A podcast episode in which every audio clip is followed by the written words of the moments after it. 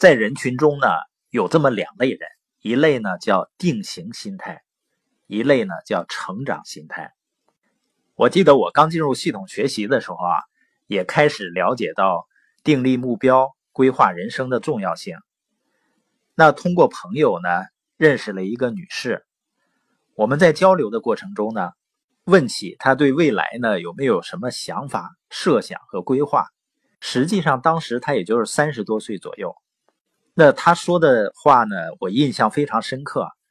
他说：“我都三十多了，已经定型了。”还规划什么呀？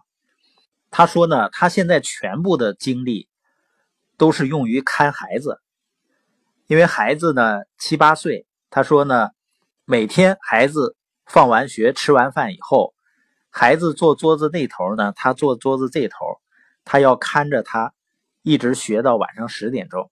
我们在聊天的过程中呢，就听到里屋有动静了。他说啊，你看我一会儿离开。这孩子就不老实，就不好好学习。我也跟他提及啊，参加研讨会会对我们有多么大的改变，但是呢，他满脸的不以为然。那到现在呢，十几年过去了，我也不知道他生活是怎样的。但是我知道，如果他一直保持那种定型心态的话，那现在的人生呢，不会有太大的改变。因为定型心态的人呢，他相信每个人能力是先天注定的，或者是呢。走上社会以后，就基本定型了未来的发展。努不努力呢，都只能是微调了。所以有这种心态的人呢，他就会逃避挑战，因为没有必要了，反正也不会带来太大的改变。而且呢，他很忌讳听到负面评价。我和我的一些朋友呢，因为持续的在系统中学习和成长，整个生活发生了翻天覆地的改变。那成长心态的人，他相信呢，人的大脑就像肌肉一样是可以锻炼的，只要加以努力是可以改变自己的。所以呢，他会喜欢做一些困难的事情、有挑战的事情。受到挫折呢，是学习而不是失败。就像那个老虎伍兹啊，他是以最快的速度摘到了八次重要赛事冠军，拿到了冠军以后呢。他打算全面调整自己的挥杆动作，这是非常非常了不起的，因为他已经达到了人生的巅峰，就世界第一嘛。他却还想着要再进一步的提高，这个呢就是成长心态。而生活中呢，有的人取得了一点成绩呢，就会洋洋自得。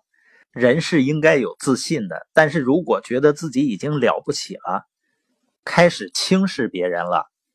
开始自以为是的时候，实际上呢就已经失去了成长的空间了。而骄傲这个东西呢，自己是很难感觉到的。约翰麦克斯韦尔说呢，他就像狐臭一样，除了自己，别人都知道，就是自己没有感觉。